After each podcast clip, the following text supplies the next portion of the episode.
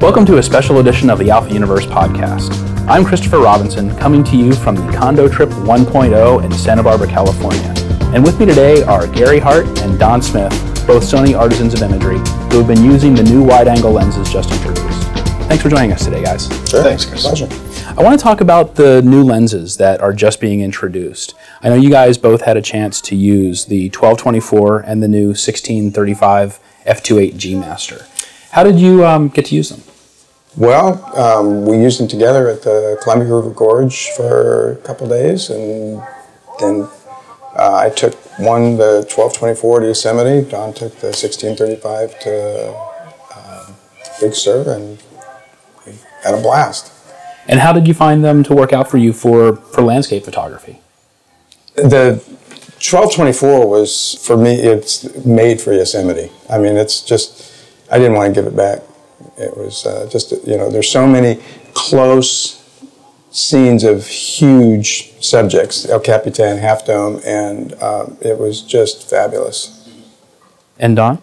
Both lenses were amazing. Um, we both own the 1635 f4, but when you shoot with that 1635 G Master lens and you enlarge these images up on your computer screen and see the edge-to-edge sharpness throughout the frame, it is absolutely phenomenal. And the 12 to 24 is just a treat. It's going to allow me to do images I haven't even conceived of doing in the past. Yeah. yeah. So it really does seem like an ideal landscape lens. You know, that ultra wide angle made for the full frame, you know, full frame cameras. Yeah, and you know what really impressed me too was how sharp it is. I mean, I was shooting it all the way wide open, 12, 12 millimeters, and sharp all the way all the way across all the corners and then i used it did a little bit of night photography with it too and so i had it wide open and um, still just wonderfully sharp just uh, that was it really surprised me uh, that the, i don't know how they did it but. you know i think some people will question that sony has already a pretty highly regarded 1635 f4 which is a much it. much loved landscape love lens. that lens yeah. yeah.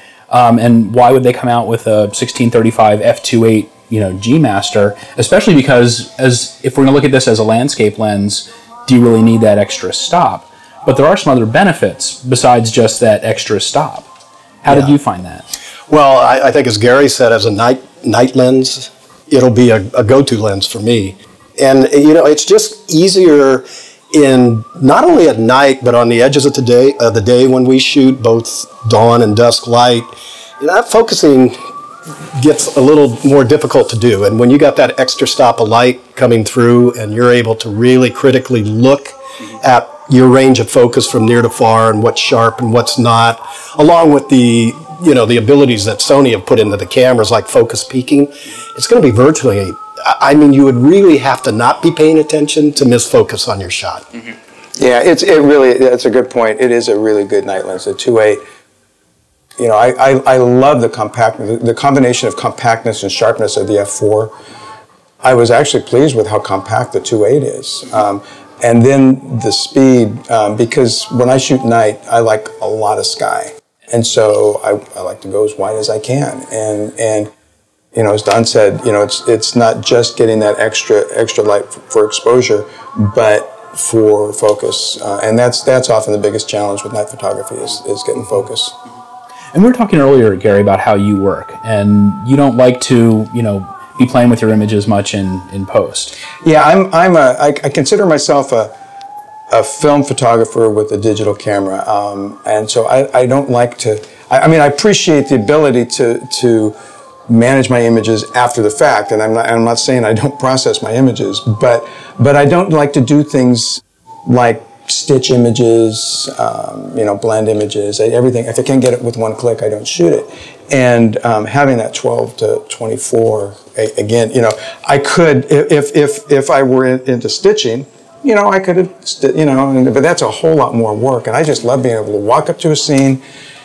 Wow, there it is get the whole thing in. I mean, I shot of El Capitan and Three Brothers, fully reflected, and you know, it was something I'd always dreamed about shooting, and you know, there it was, right, right in my uh, viewfinder. Mm-hmm. And I want to ask both of you, how did you come to shoot Sony? Let's start with you, Don.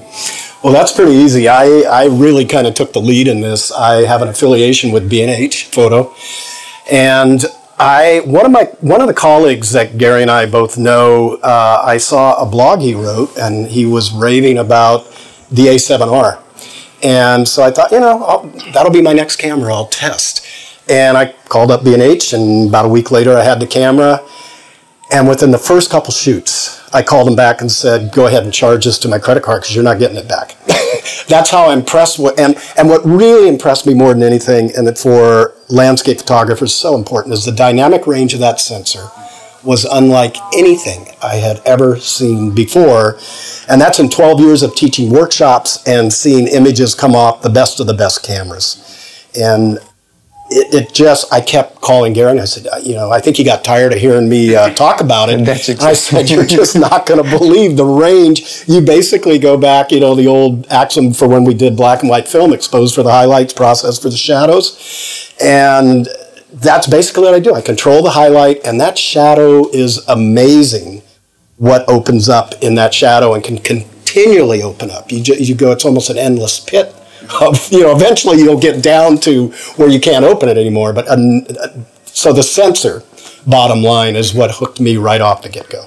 Yeah. yeah, and I'll, I'll have to echo that. I mean, I did. I got tired of him raving about it. So I think, you know, and I was like, well, okay, you know, I'm sure, I'm sure it's better. I'm sure the dynamic range is better, and I'll, I'll like the compactness, and and I thought I would get it as something that would augment what I was already doing, and literally from the first night I shot with that camera, I haven't I haven't touched my other camera. Have not fired a, a, single frame, and and it was the dynamic range. We're not talking like you know a half stop, two thirds of a stop. We're talking two to three stops of dynamic range that, that I was getting. It's just you know amazing. And then there's the other stuff, that, the other mirrorless benefits that you know, take a little getting used to that I just absolutely love now. The focus peaking and and um, the, I've actually gotten uh, really lazy with my metering now because I used to be, you know, very meticulous spot meter manual mode, um, and I still shoot in, in manual mode. But the metering with the Sony, in the past, I would spot meter manual mode, you know, and you know, and I was real comfortable I, because it gives me the kind of control I want. And now with the mirrorless, you know, in my viewfinder, I've got the histogram, I've got the highlight alert. I just keep cranking my my shutter speed up to it until I get the highlight alert, and then I know I can push it another two thirds to full stop beyond that, and and I've got and then I, I, verify I can check with the histogram too. That's that's the other thing, getting that before I shoot. So it just it's made it it's made the metering a whole lot easier and a lot less stressful. I mean, just remembering from my film days and.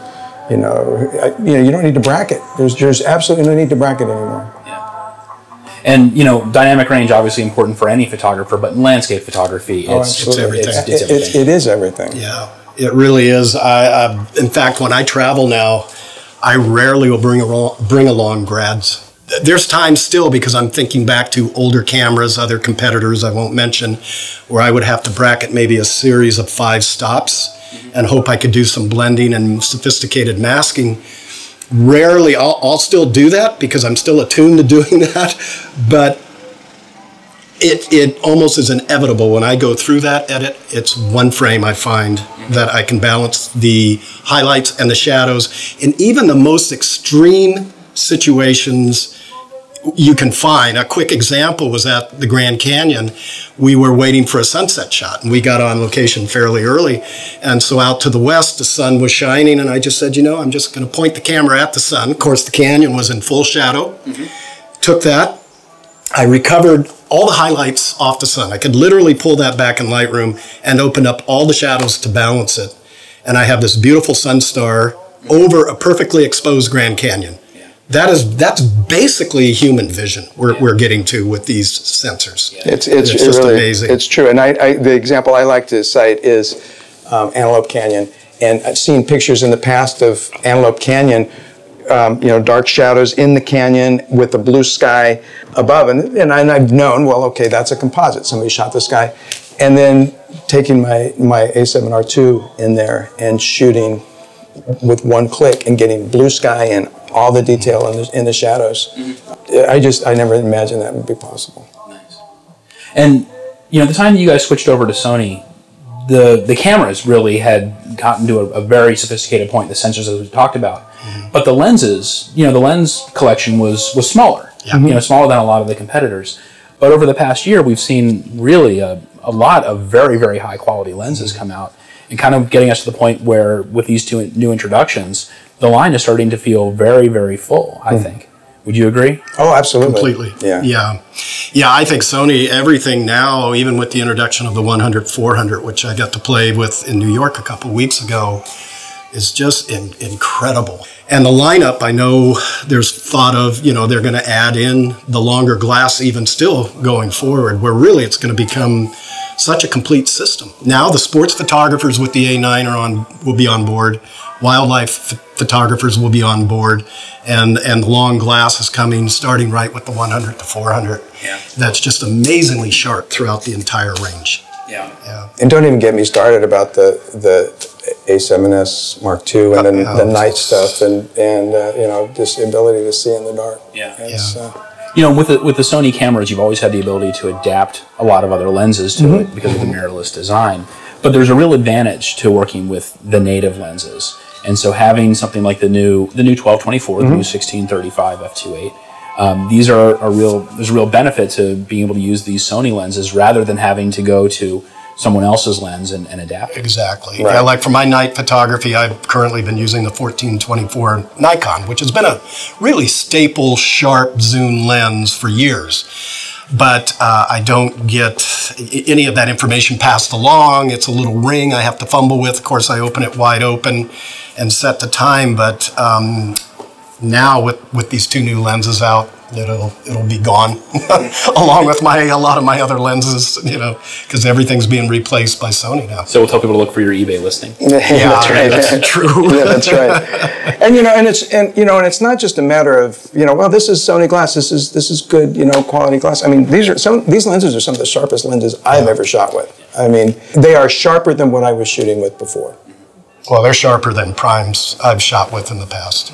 And that's saying quite a bit for zoom lenses. We've come that far, and Sony Zeiss combination. I mean, I don't know how you're going to make these lenses any sharper than what I'm seeing. Yeah. They're just incredibly sharp. Awesome. So you guys teach a lot of workshops. You teach workshops together and a lot of landscape workshops. When you're in a landscape workshop, do you find that a lot of people are bringing uh, ultra wide angle zooms and don't really know exactly how to use them? Yeah, what, what, that's a great question because what I find, and it always comes back. I ask a person, I'll, I'll pull them aside, we'll watch them work, and they'll say, "Well, you know, when I bought this lens, the salesperson told me I now I can get these big, wide, sweeping panoramas." Well, that's fine, but that's not really how a pro thinks about using an ultra wide uh, angle lens. My thought pattern is now I can get, you know, if I have flowers or whatever is in my foreground, I really want to get a portion of that frame up close and very tight. In fact, when we were shooting with these lenses up in the Columbia River Gorge, I had the 12 to 24.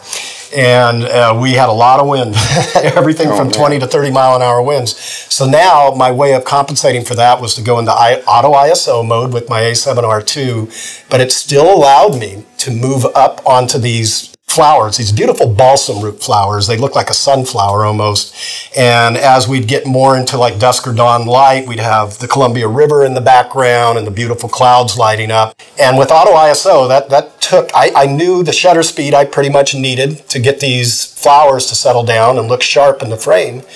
And I was literally, you know, some, some shots up four or six inches away from these flowers, really letting them fill the frame and, and then allowing the sky and the river to kind of come in as the background as, as sort of a uh, to, to create that illusion of depth and fill the picture out, fill the frame. Absolutely.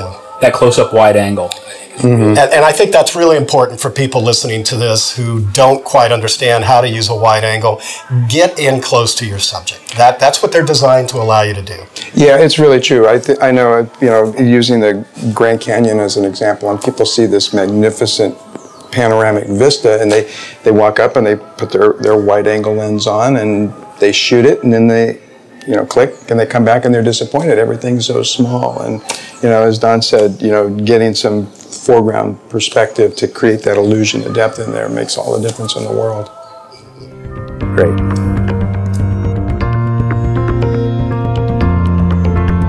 You can find the show notes for this episode at alphauniverse.com. Subscribe to the Alpha Universe podcast at iTunes or in the podcast app on your smartphone or tablet.